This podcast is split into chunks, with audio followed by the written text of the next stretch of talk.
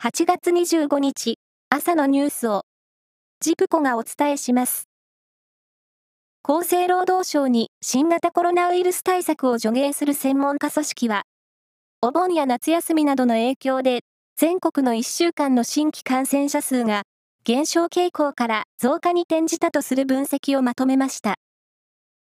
全国の1週間の新規感染者数は前の週と比べ1.19倍になっています。任期満了に伴う沖縄県知事選挙は、今日告示されます。宜野湾市にあるアメリカ軍普天間飛行場の名護市辺野古への移設の是非が主な争点で、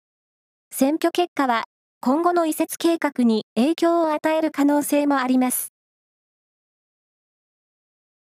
KDDI は昨日、東日本の一部で音声通話が利用しづらい通信障害が午後9時過ぎから発生したと明らかにしました。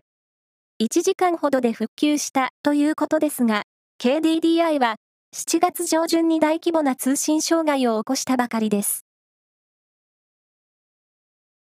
宗教法人を所管する文化庁が1998年から2009年までに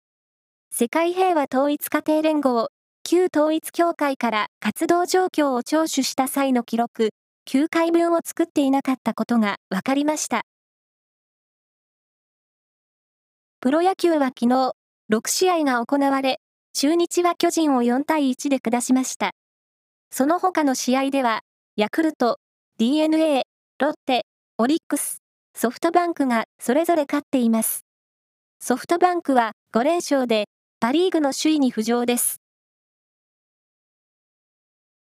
東京で開かれているバドミントンの世界選手権の男子シングルス2回戦で、世界ランキング2位の桃田賢斗選手が、世界18位のインドの選手に敗れました。